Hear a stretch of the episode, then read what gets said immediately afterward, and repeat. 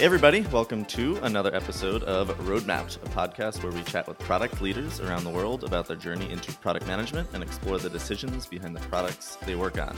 I'm your host, Sean Crow, along with my business partner, Thomas Groczynski. And today we're super excited to have our guest, Christian Trapp. Christian is a senior product manager at MikMak, which is which reminds me of Yik Yak from college days, uh, which is a soft, software company that accelerates e-commerce growth for consumer brands. Uh, Christian, thanks for chatting with us today. Pleasure to be here. Excited to talk to you both. Do you guys remember Yik Yak? I do remember Yik Yak. It's uh, it's been a while. I've, I've never thought that association with MikMak to Yik Yak or Yik Yak. Hopefully, we yeah, haven't ruined but, it for you. Oh yeah. no, I'm, I'm about to hop on Slack and tell everybody like, "Yo, remember Yik Yak? Let's talk about it."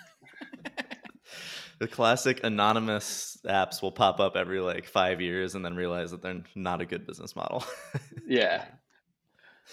Cool. Well, uh, yeah, thanks for being here today. Um, tell us a little bit about how you ended up in product management, and then we'll kind of get into the details of what MikMak is in a little bit. For sure.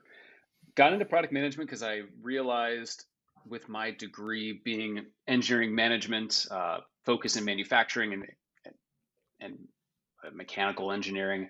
It was a fun, interesting space to be. Learned a lot. Ended up working in manufacturing right out of college at Nestle, but then quickly realized that lifestyle wasn't necessarily what I wanted. And unfortunately, most professors in college were from the background of mechanical or manufacturing. So they kind of said, "Here's the jobs. You need to work at Lockheed Martin." You're like, "Great, going to work at Lockheed Martin." And then you get there and you're like, "I'd never wanted to work at Lockheed Martin." And for, for me, it was at Nestle and learned a lot. I was in more manufacturing oper- manufacturing engineering and operations. And so seeing how they company like nestle feeds the world learned a ton. And it was really eye-opening to how you can be so focused on quality because one piece of metal inside of a hot pocket could ruin your entire brand. Uh, so seeing how a, a big company that focuses on quality and operational excellence in order to deliver and then the considerations around the I'll say the products or the, the different type of machinery people use in order to create the final goods that are sold. Learned just a lot about that at scale, but then quickly realized I didn't want to do this forever.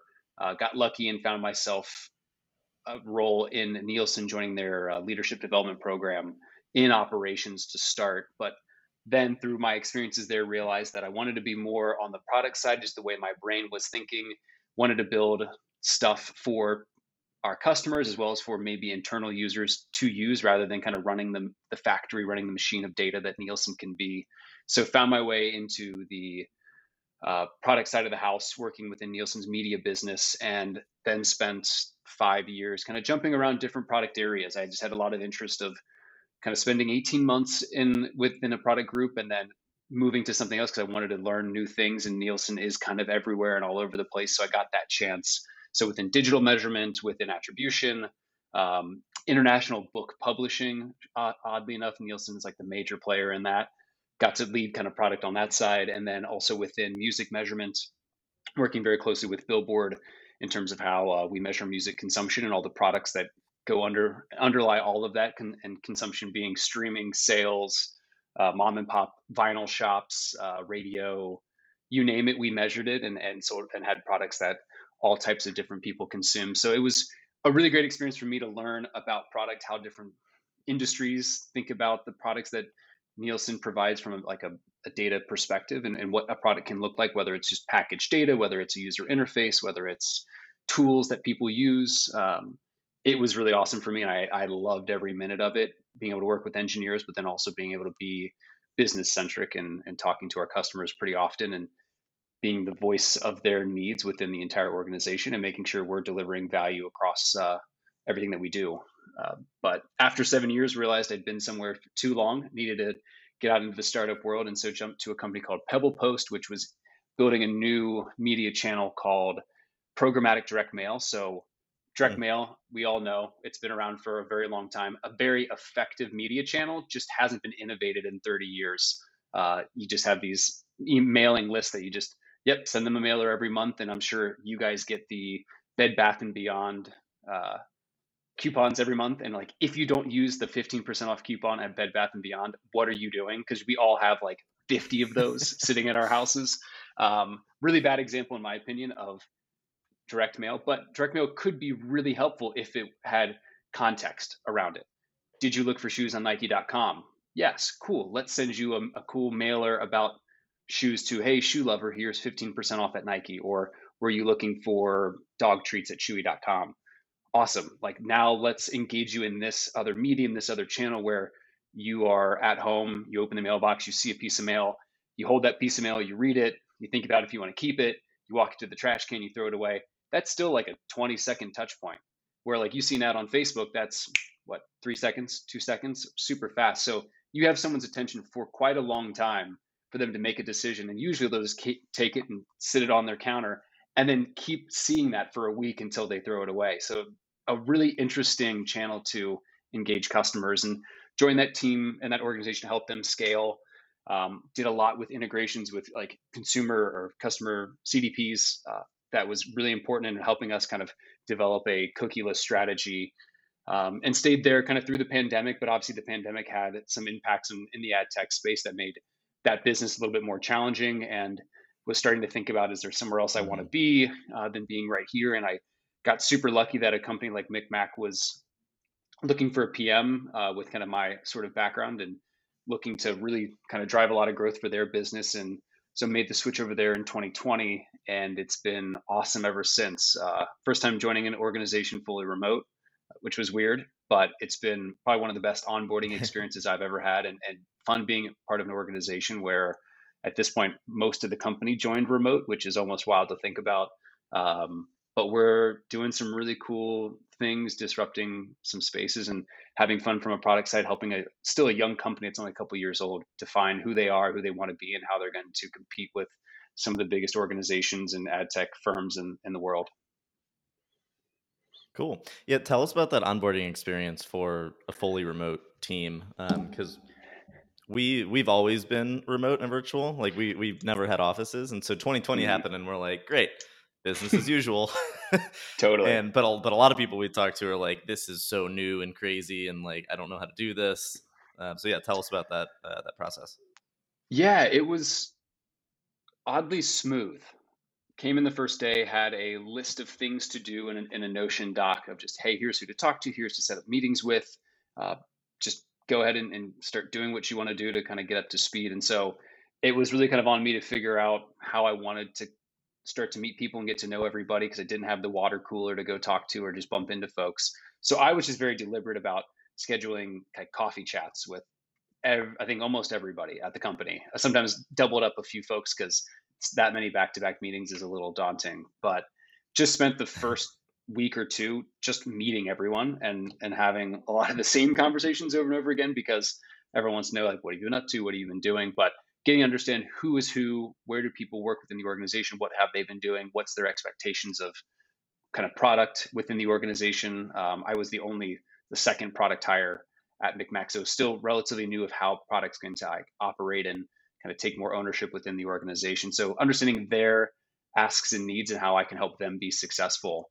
Um, but I think for me it was great just because I got the chance to talk to everybody, got chance to be familiar with every everything going on in Slack, and then from there just start to figure out what things do I need to have going in terms of ceremonies or meetings or regular check-ins with folks to make sure that stuff is moving along the right way. And then from kind of the, the product areas I was taking over, really just heavy deep dive into everything and reading a lot, watching videos that people had put together over the years on how things work, and then just asking a ton of dumb questions. But it was great that uh, I was probably the uh, 20th, 30th, like remote hire. So they have gone through the process a couple times.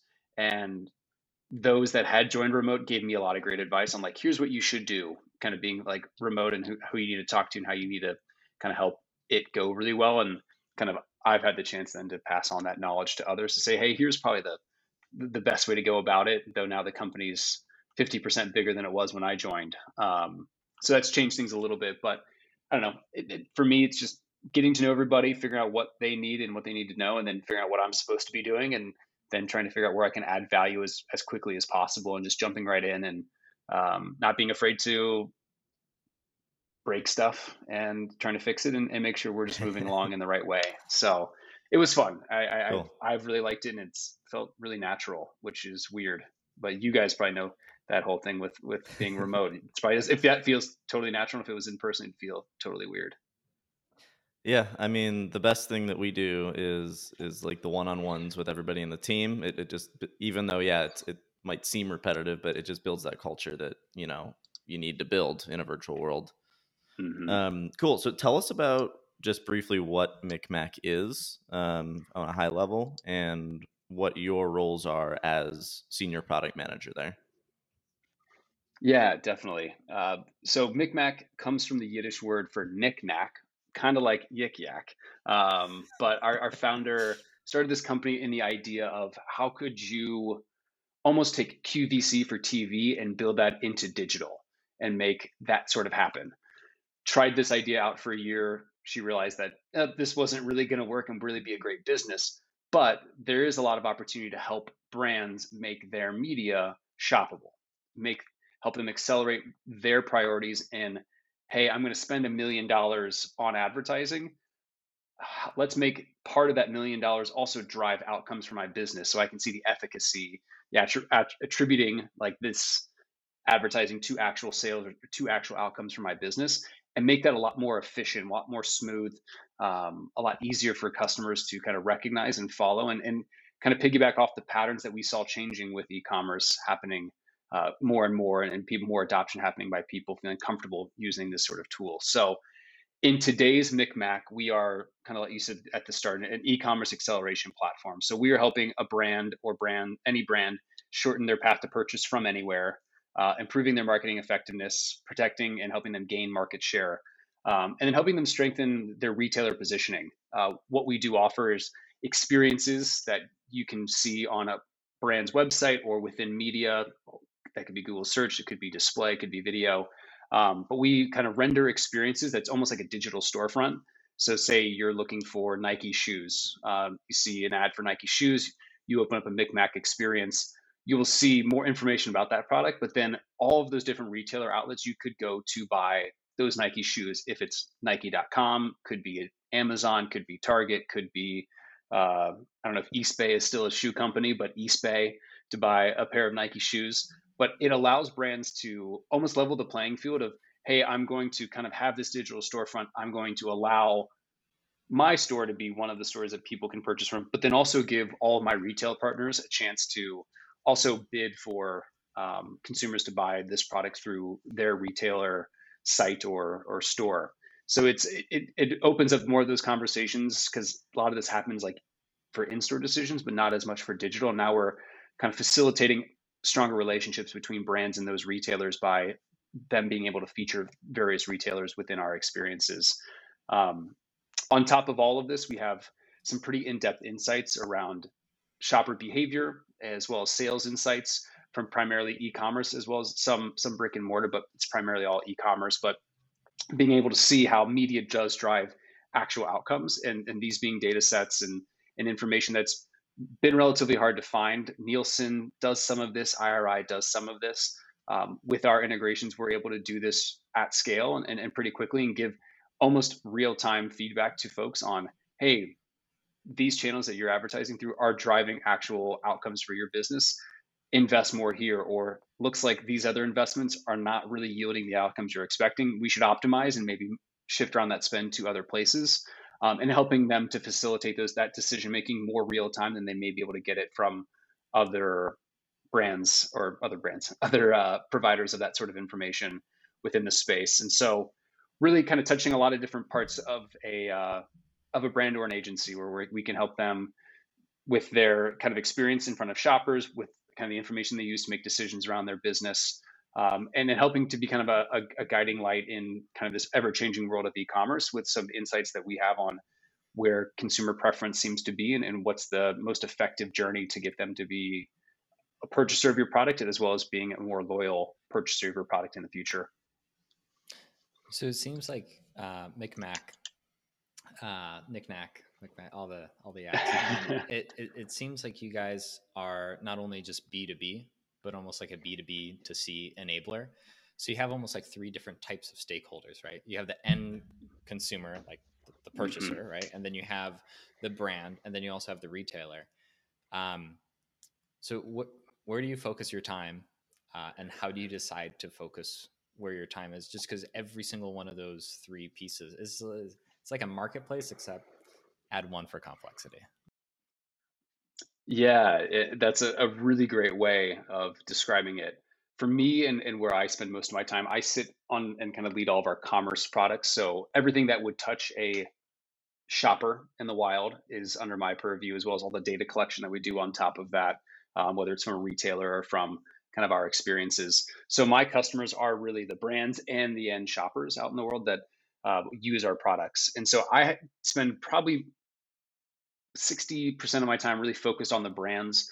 What are they hoping to achieve? What do they need out of our experiences to be able to drive outcomes for their business? Um, but still spending good enough time trying to understand shoppers. What are they doing? Like how? What sort of patterns do they uh, find most valuable in driving whatever outcome that is. Um, what's helpful to them? What do they need to see in order to make decisions? Where do we see people drop off, and why could that be? And, and really understanding that, and then synthesizing kind of that insight and that research into conversations with brands. Because at times we'll hear, "I need X, Y, and Z features uh, because I just think they're important," and I'll try to come back and say, "Well, yes, I understand you see value in those features. Here's what the data is telling me about shoppers, and like really the features I, that they would need." And let's try to match that together of like what how this is going to work to like make sure your consumers of your product are happy as well as the things you think are important for your brand image and let's find that happy middle ground for whatever this needs to look like and, and what those features actually need to be that are going to drive those outcomes. And so it's it's a lot of interesting balancing act. Um, i've first time in a role i mean from nielsen it was all b2b so now that i've in kind of a b2c role like that continuous user research is uh, a new area that i continue to build more uh, capability around for myself and, and, kind of how we do this in an efficient way, um, how I get in front of a, a good variety of, of, shoppers as well to uh, get insight to help make a, us make better decisions around what they need to have. And then spending a lot of time just out there on other sites, like being a consumer, shopping, understanding patterns, what works well, what why Amazon decided to have a, a shopping cart on the right hand side that's collapsible, like like what what's the thought what's the use case around that to kind of see and understand some of those other patterns that um, maybe i don't need to do as much research around because i kind of recognize and i can find things in the wild to say yeah that does seem to be pretty widely accepted. Here's some research that others have published on this. And what are those kind of concepts that we could think about adopting or innovating on top of to make our experiences as compelling as possible and as effective as possible? For sure. The so i want to i'm a little unclear as to what like is this a SaaS product or is this a custom implementation per client? Because it sounds like there's a little bit of both, and there's a huge data layer as well. So yeah, is this like something that I can just sign up for and I have, or is this custom for every every client? So it's definitely a SaaS product, but there's a white glove managed service element kind of layered on top of it. Um, Got it. And a lot of that is just due to the flexibility that, exists within our platform. There's a lot of levers that a, a brand can pull and understand. And so uh, we have a team of experts that will help kind of guide a brand through that journey of what they want to do, what they want to achieve, and how we can make our experiences work in that way. Um, and a lot of these brands that we work with kind of expect that. They don't have, they, they don't pay for those teams to exist within their organizations. They pay companies like MikMak or others to hey, just have someone who can I pay to do this for me and make sure it's done the right way. Uh, so we layer in a level of managed service within there, though a lot of our tools that we've developed for our own internal users to use in order to help brands, uh, we're now beginning to open those up to brands that want to do it themselves because we see more and more that, hey, great that I can have someone to help me, but I'm okay. Just check in with me occasionally and like otherwise I can use your tools and they, they make pretty make pretty good sense on what I have to get done while using them. So starting to develop this uh, blended sort of model. I think in the end of a self service like and, managed. Yeah, yeah, like a hybrid, hybrid uh, SaaS thing model, which will always kind of be the case for these big brands. Yep. Coca Cola does not wants to pay someone to do it. They have the money. They don't need to hire people to do these things within their own organization. So you always have to kind of service both those that want managed service and those that want self service. And uh, we've done the managed service side really well with our SaaS product we're really kind of focusing on that self-service side to be able to scale and, and attract customers that maybe at a lower price point because they want uh, more control on their side and less of, of our involvement, which which can be fine and it gives us more access to more more brands to work with. Mm-hmm. My second clarification question is: How is this different than just an e-commerce store? So typically, an e-commerce store, like let's let's take Nike again. Like my Nike e-commerce store is just going to be me purchasing or consumers purchasing through Nike.com. Uh, yep. It's very much focused on, hey, this is what I'm selling on my site for my products. What we're doing is we're unlocking you to sell your product through all the channels that you currently sell your product through on all of those websites. You choose, we can facilitate that in your digital storefront. So it becomes a digital marketplace for Nike Air Maxes. Uh, and which are those retailer retailers that you want to showcase within okay. your digital So it brings all here. of the retailers into one digital experience. Exactly. Got it. Cool. Okay. And so diving a little bit into your product team. So your title is senior product manager, and you said there was one other um, product leader um, at the company. Is there anyone else since you've joined, or is it just you two for now?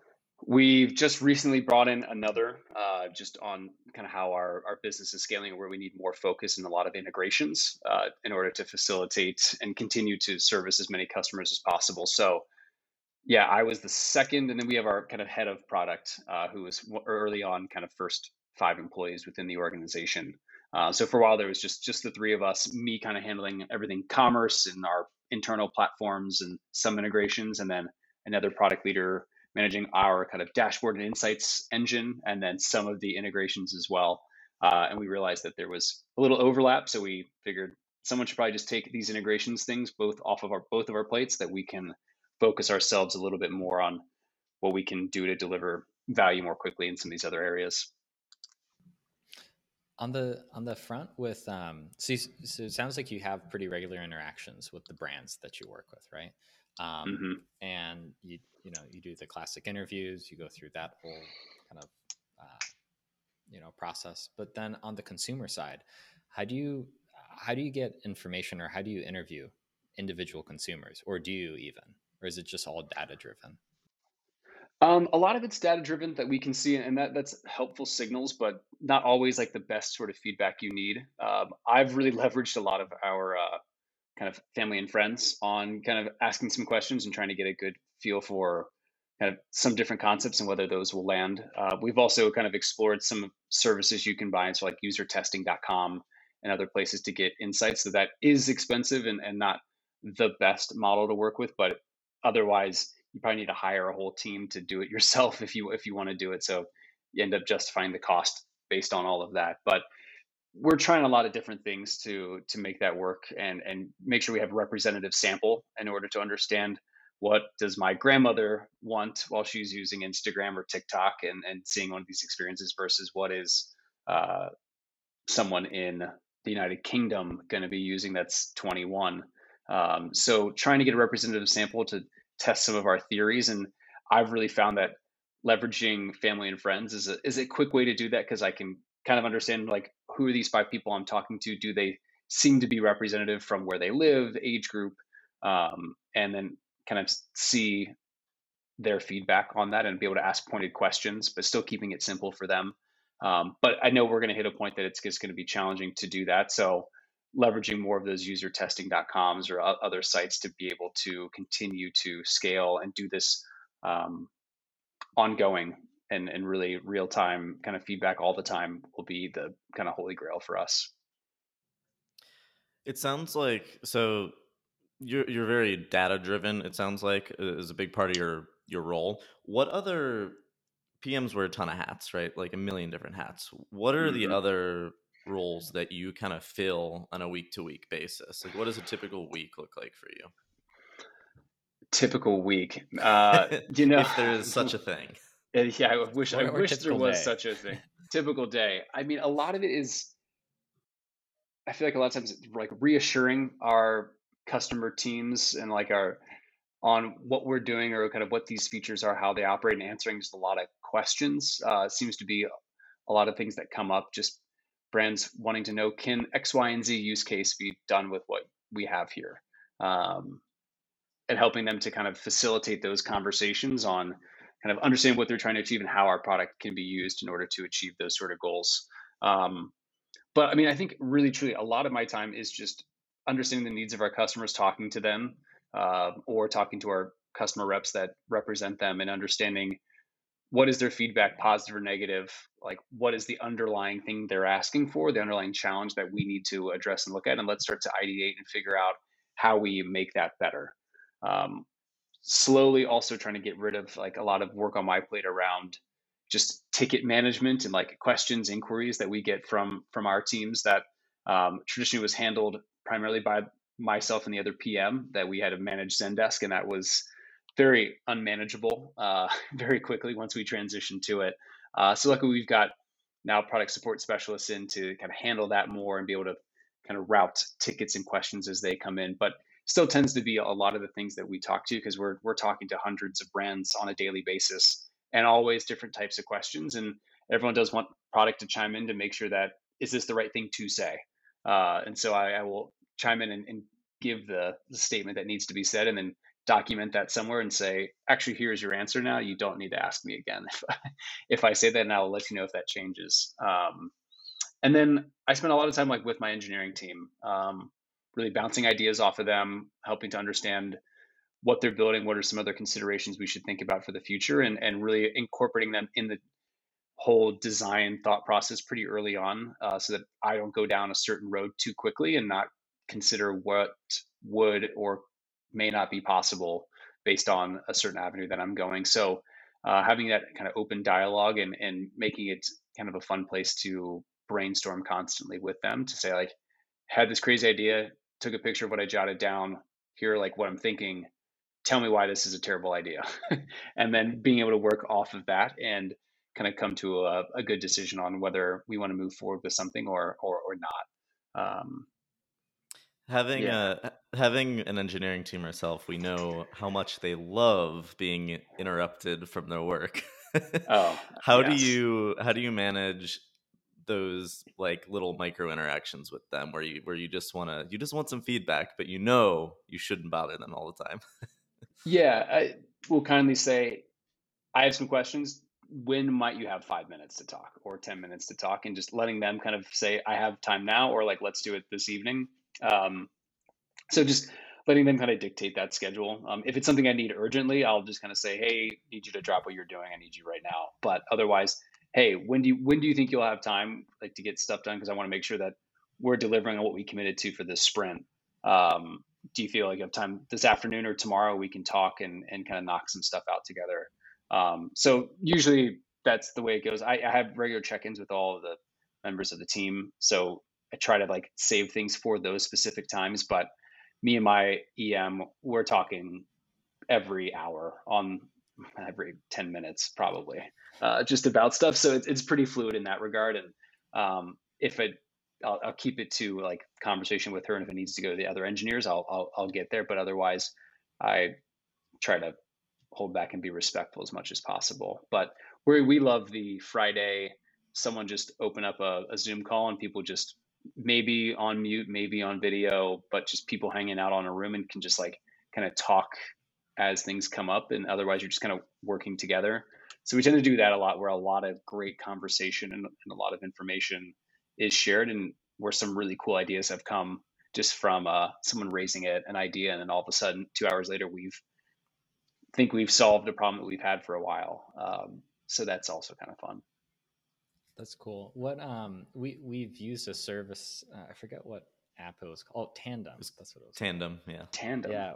Um, I hear they've had a lot of good updates since we've used them. Oh, really? Okay. Yeah, we we we, we stopped using them for a little bit. Um, slash stopped using them. Um, but we might reuse them again just because I'm really into bikes and I love the name and it seems like you have a Peloton too. So um, yeah, it, it, allowed you to have that kind of like virtual uh, water cooler type kind of thing, mm. you know, and you hmm. could just ping someone instead of and like you you you join a meeting versus like set up a meeting sort of you know concept. But interesting. Um, so that might be something cool for you to check out. And that reminds me, Sean, that we should probably also like do something because I love that like Friday idea. Um, but the question I was going to ask was, uh, what percentage of features would you say are ones that are driven via feedback that you hear from either consumers or brands versus ones that you come up with internally? amongst your team and like and how do you balance that i think what's been interesting for us i'm like i'm going through our refining our, our q2 strategy and, and getting things kind of set up right now i would say a lot of the I've been reassured for this quarter on like what we're doing because a lot of the ideas that we had internally are just like we'd thrown on a wall at whatever point of like this is probably what we need to do was also the feedback we were getting from our customers as well like what they needed to have. Now the priority around those was a little bit different but still the concepts were pretty much similar to what we were thinking. So i would say in that regard we got kind of lucky and we kind of know where our opportunities are like from internal ideas and where our customers are are, are handing those but there are definitely some areas um, of the commerce product suite that I would say maybe half that come in that we end up like working on our, our customer feedback, but I try to make sure that it's themes of things that I are validated by multiple customers, not just one. Um, also, is there a way to solve this that serves multiple purposes and not just one very specific small thing? And how can I make things easier across the board? And so I've really encouraged my uh, the the CS team to, hey, let's hear these ideas, but let's think about like some of these solutions and what it means for this one customer, but what does it mean for that other one? Because uh, if that other one won't like this or appreciate it, like, why am I doing this at all? But if we can solve it in a way that also gives benefit to them, those are ideas that I'm going to kind of really latch onto and be very much interested in. So I would say a lot of that comes to be about half and half for some of our products, just based on what we hear and what people need. But I would say overall, um, we've been pretty good about being ahead on a lot of this stuff. It's more of that battle of like, what's the priority and when should we address it? I feel like some things I'm like, ah, that's Q3, Q4, and people are like, it's now. And so we have to figure out what is how do we negotiate to get that uh, that stuff built in. But always kind of working to try to make sure that we're ahead and or like informed and not just being blindsided with ideas. And I, I do appreciate our sales team being very diligent about the notes that they take from like any conversation with our customers. And so they we have this concept called field notes uh, in Slack, and so they always will capture every topic that comes up in a meeting. And so we and myself, the other PMs, do a great job of just reading those and kind of seeing like what are the trends, what are people talking about. Because a lot of times you'll start to hear nuggets of information where the next time they talk to that same customer, they're asking for this thing, and a lot of the times we're like, yeah, I probably saw I saw that one coming. That this is being the need and what they need wanted to have from all of this. Um, so I think we're pretty good about staying ahead of it, but it, it is a constant work in progress to like make sure you you find new and innovative ways to, to kind of know and anticipate what your customers are going to be asking for. What's on your Q2 strategy? It sounds like you're right in right now in the midst of, of planning for Q2. Um, you're probably not done with it, but on a high level, kind of yeah. where's your head at there? yeah, I mean, in terms of strategy, one area I'm big, I'm really focused on is scale. Um, how can we for the tools that our, our internal teams are using right now, how can I allow them to scale more efficiently and faster? Um, but also in that like I concept of scale, how can I be building or adding features to these tools that if I were to flip the switch and make it available to a brand or an agency, it's something that they could use and it, it's intuitive almost immediately as long as they had someone to train them and be kind of that supportive counterpart on here's the tools you're now going to use in a self-serve way so that's one major one for me because I, I do want us to be in a position where I can offer managed service or self service SaaS to any customer and let them kind of choose what they want to have. Um, and I don't want to have too many variations of a product where like this is the this product for like self service, this is it for managed service. Like it needs to be the same thing, so it needs to be easy to use, and um, I can't need to make sure what I'm doing is going to be straightforward for any user and not just one specific type. Um, so that's a big one. The other one is continuing to kind of innovate our, our front, our shopper facing experiences. How can we make things smoother, more elegant, um, more creative flexibility in some areas? Uh, we just see more and more brands really testing out new creative ways to uh, display their digital storefronts or kind of what they want out of their digital storefronts. So how can we offer um, more ways to do that that also allows to like maintain control because that can get unwieldy very fast so how can we support their needs and their wants while also making it super easy to manage in a way that's just smart but exploring kind of new options, going to be testing a lot of new concepts and ideas in, in market to see what kind of lands, what is actually um, going to drive outcomes. Um, I have some, I have some very bullish ideas. I know others do too. So wanting to, to A/B test a lot of stuff and and hopefully make uh, experiences that are a bit more elegant, also kind of support some new use cases that we didn't have before. Awesome. Yeah, that sounds really cool. Um, Thomas, do you have any last questions before we go into the final No. rapid fire? You good? I'm good. I'm all good. Cool. All right. Um, we'll go into the rapid fire questions here. The first one Love it. is What books are you currently reading or that you recommend? Um, the one I've been reading right now is The Five Dysfunctions of a Team by Patrick uh, Lencioni, which has been interesting as we're a growing company. What do I need to start looking out for as we get bigger and bigger, and, and how can we get ahead of those challenges so that we are a very functional team and not dysfunctional at all? So that one's been a good, just like business book. Um, another one that got recommended to me, not really work related, but just kind of thinking about the stress of 2020 and how can we just like internalize that and then move forward is is called The Places That Scare You by Pema Chodron, um, which is an interesting one. She's a, a Buddhist nun. Uh, so kind of a fun, fun book to check out. She has a, a ton of different writing.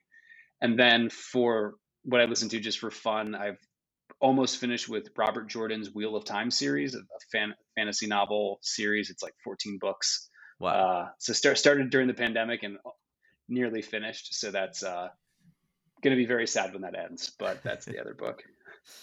nice. Is it good? I, I have I've somehow never heard of that. Is it good? It's great. I think Amazon just picked up the the rights to do a show about it, and uh, if they if they do it the right way, it'll be awesome. Uh, so just hoping they don't screw it up. Yep. I got really into um, his Dark Materials on Oh, HBO. nice. If you haven't watched that, it's great. It's based. I think it's based off a fantasy novel in from the '90s, but it's good. That's one of that's one of mine that I need to uh, tackle next. All right, number two. What podcasts are you currently listening to? Uh, my morning routine is to listen to the Daily and Up First from NPR. Um, I also love Pivot with like Kara Swisher and Scott Galloway. Just their their banter is awesome, but they're so informed and it's just like entertaining yet like informative, which I really like. Um, and then more recently, just like we've been developing the concept of OKRs and like being more efficient around OKRs within the organization. So there's one called Giant Talk, like the world's first OKR podcast. So I've been tuning into that Oh, just to get cool. sense of like best practices with OKRs, especially in like a young company and how we need to think All about that. Uh, measure what matters. Um, Oh, it's uh, He, he's the guy who book about- invented OKRs, pretty much. Yeah. Yeah. And then there's there's actually a book somewhere that kind of works on that. It's called a radical focus. This was Okay, recommended right to on. us by um, someone that we uh, that we met on Lunch Club, which is a really cool thing too. I- um, how do you guys like Lunch Club? I like just joined, but I haven't really gotten tuned in as much yet. I've- Thomas is a I power really user. Yeah, I I think I've had like forty or fifty or sixty. I, I don't even know how many meetings I've had, but um, it's, it's been really cool. You get to meet some really interesting folks. Every now and then you get pitched insurance, uh, like one every twenty times. Um, but the other nineteen is great. Yeah.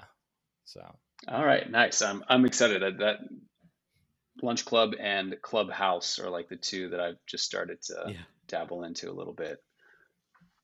Nice. Um, all right, number three.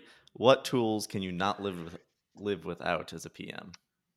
You know, I think my favorite tool anymore is Miro. I don't know if you guys use Miro at all, but Yep. just for like rapid prototyping, whiteboarding, anything you want to do, you can kind of just make it in Miro. Uh, so that one's been like my favorite one to use. I feel like I just end up building stuff in there and like, hey, let me tell you about an idea, and then take people through my stream of consciousness, which is like a Miro board, which is just never that organized, but yet it makes sense to me. So that's probably my number one. Um, I love Notion. Uh, first started using Notion here. I had always wanted to in other companies, but no one wanted to pay for it. But here, we're pretty heavy Notion users, and I really like that. Um, and then I'm not particularly good at it, but I love my designers and I love what they do in Figma. And I Mhm. love to be able to show people Figma design. So Figma is probably my other favorite one that I just want to be able to learn a bit more. Uh, I just need to get them to trust me to like not screw up any of their designs. uh, so those are probably like my big three uh, ones, and then obviously Google Drive, like the collaboration on on words, on docs, sheets, slides, is just unparalleled. So like I'd say that's my one. I also just literally could not live without. Love it. Yeah, we use be, most of those. Yeah, we used to be really big into Sketch, and then we discovered Figma, and we're like, mm. it's the Google of Docs for design, and it's easy. Um, it's yeah, so, and there's so many neat features on there. Like when you click on someone that's on the doc, and you can see their screen as they like walk through stuff. It's so cool. Yeah, I love it, and I I just started tuning more into like the Figma community as well, like for concepts and ideas, and I love that feature. I was like, I got the email and I pinged the designers. I was like, this is awesome. This is what I needed to like get inspiration. And they're like, yeah, it's pretty cool. And I was like, oh, okay, this is not something that new for you guys, but for me, it was new. That's funny. All right, number four. What are the top three most used apps on your phone? Uh, Slack for sure. Uh, Peloton. Uh, trying to just continue that New Year's resolution. Um, and then probably like Google Maps. I was just like traveling lately, so Google Maps of like where I need to go that ends up being just like the number one used and kills my battery. But probably those three. Every Google product just kills kills batteries. You know, it's unfortunate. um, all right, number five. What app or tool feature have you been recently pleasantly surprised by? Um, the group session on Spotify is pretty cool. I was like I was asking for that like five years ago, and I had other friends that built tools that were similar to this, and it was like, why can't you put this together? Like, and now it's finally come out, and I've been pleasantly like surprised by it, and, and have enjoyed it. Um, and then the other one I would say is you can set a timer on Calm app. So if you put like sleep sounds or something, it'll shut off at a certain time. Love that because like once it turns off, like I just will wake up afterwards, and it's like kind of a perfect little non-alarm going off. So I didn't know you could do that until like two days ago, and that's been like the awesome new uh, new addition to my sleep routine. You know what I recently discovered is because all uh, my dog sleeps in my bed, and if there if there's like people talking, um, like behind the wall, she'll start barking, and that's just like not okay at night because I need to sleep. um, so I'll put like some sounds on my HomePod and what I found out is that you can set a timer on your phone, just like the normal phone timer. And instead of it playing a tone, it's turn off audio. It's stop mm. playing. And it's just one uh, of the uh-huh. options. And I didn't know that was there either, but it's great. Oh, that's nice. I, I, I like that one a lot. Um, yeah, just got any way to make sleep better. I, am always for like those features. Yeah. All right, number six. Who do you follow and get inspiration from? Um, I'm, I'm probably going to butcher his name, but Michael Harbeck on LinkedIn. Um, he was like ex Facebook, ex like every of the big tech companies. Um, I just love everything he kind of puts out, and like it's just fun to read, and also inspires me to like be better on LinkedIn in terms of like what he talks about, how he presents information, um, and then like for inspiration. Medium, Behance, Dribbble, Figma community. Like I think I just jump between all of that stuff to just read and uh, I don't know, absorb it all, osmosis of all this information to try to make some decisions. But I, I can I jump between being like very much I want to read about it and or just being very visual to see it. So I think those all kind of help me balance both sides of my brain a little bit. All right, number seven. Are there any product management trends you're excited about in 2021? Um, I would say there have been a lot of like product management roadmap tools that have been coming out for the last couple years.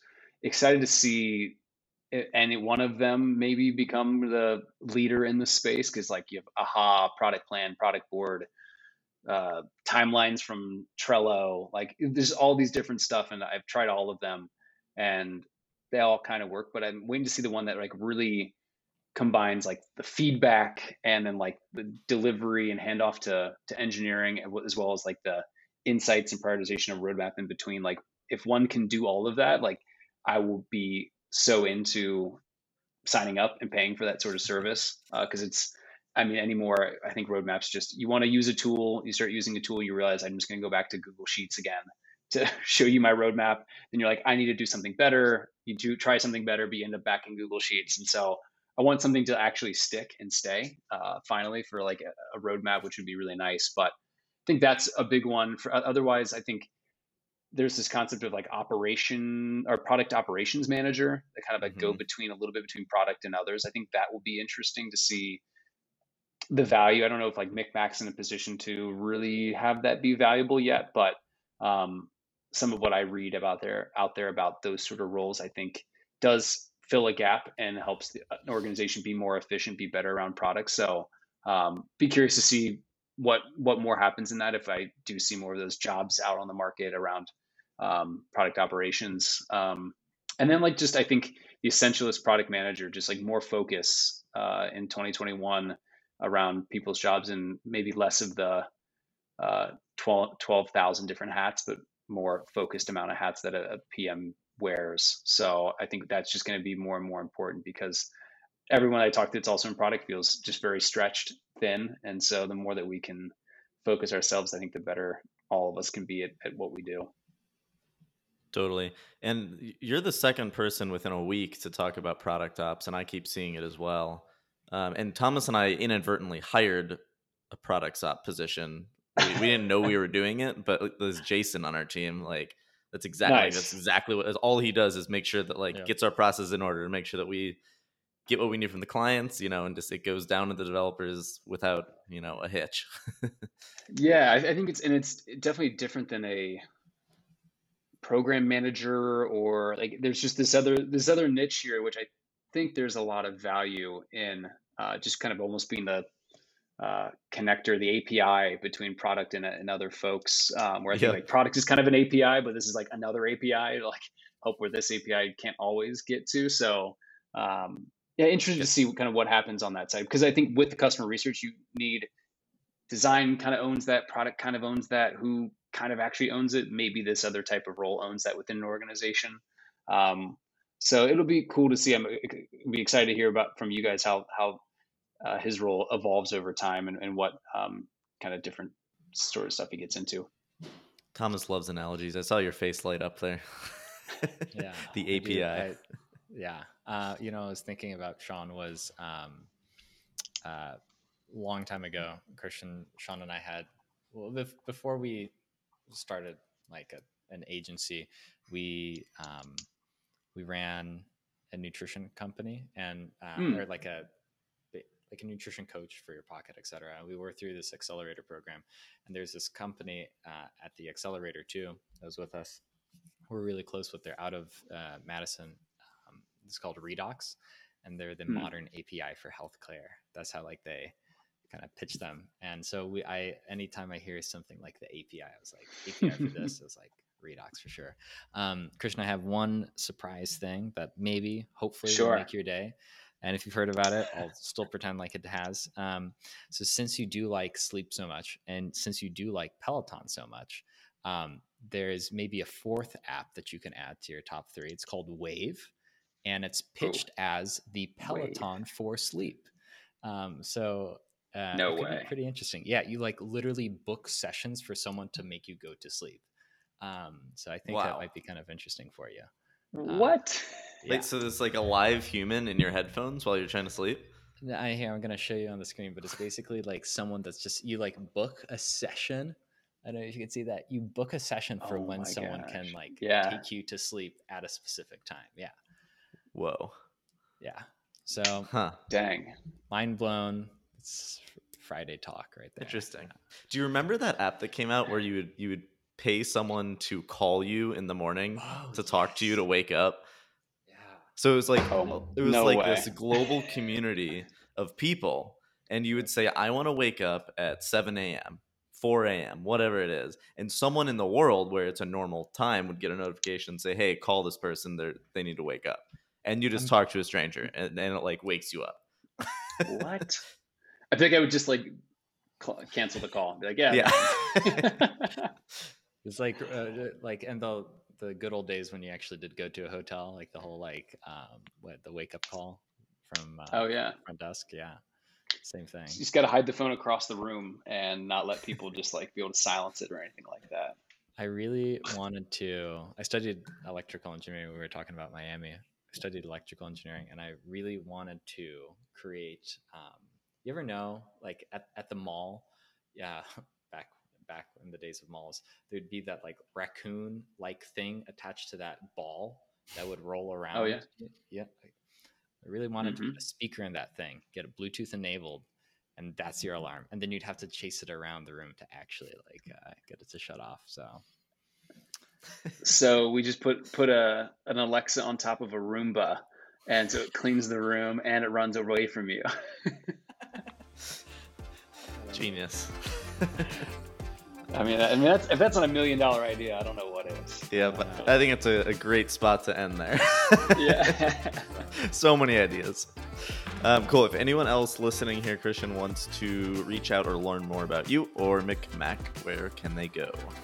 Yeah, hit me up on LinkedIn anytime. Um, always down to connect and, and, and meet new folks. Um, if you have questions about MikMak specifically, it's just christian at mikmak.com.